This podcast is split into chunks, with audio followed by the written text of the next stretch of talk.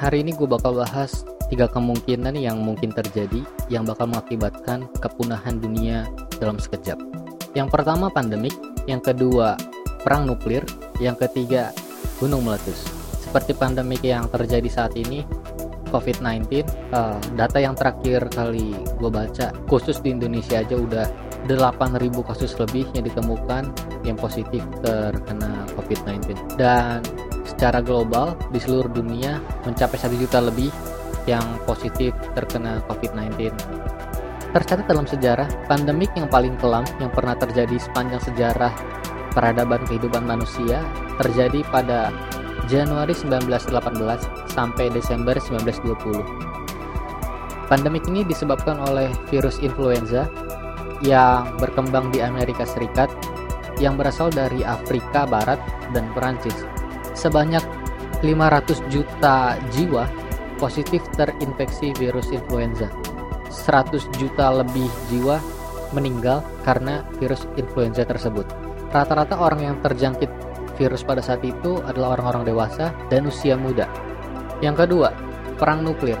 Beberapa bulan lalu sempat uh, terdengar kabar di sosial media yang kita dengar juga kalau ada isu-isu perang dunia yang melibatkan negara-negara kuat, negara-negara besar, negara-negara maju yang mereka nggak diragukan lagi.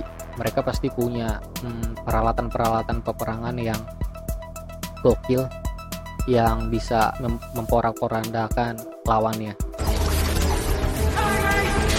Saat ini banyak negara yang udah memiliki senjata nuklir ini contohnya kayak Amerika, China, Jepang, negara-negara di Timur Tengah sana. Mereka punya senjata nuklir.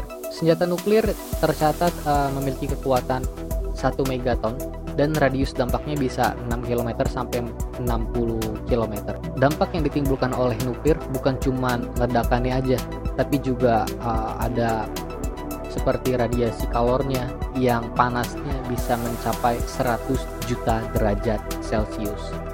Di mana itu 10.000 kali lebih panas daripada permukaan matahari yang di mana tercatat cuma 6.000 uh, derajat Celcius.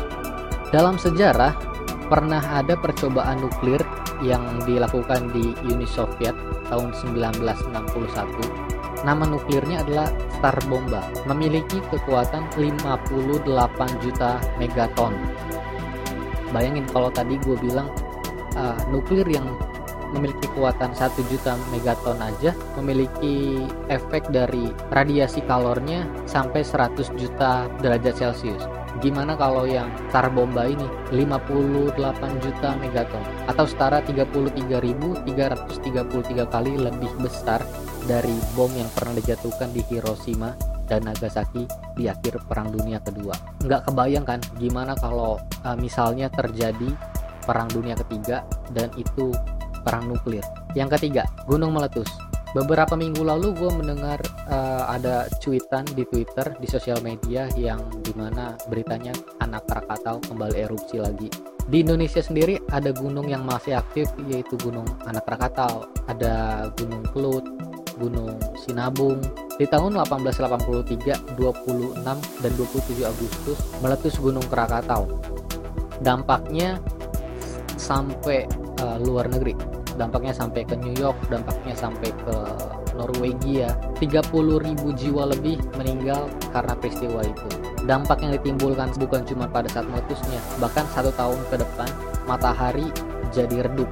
Bukan cuma di Indonesia aja, tapi di seluruh dunia terkena dampak dari meletusnya Gunung Krakatau. Itu dia tadi tiga kemungkinan yang bisa terjadi yang bisa mengakibatkan kepunahan dunia secara tiba-tiba.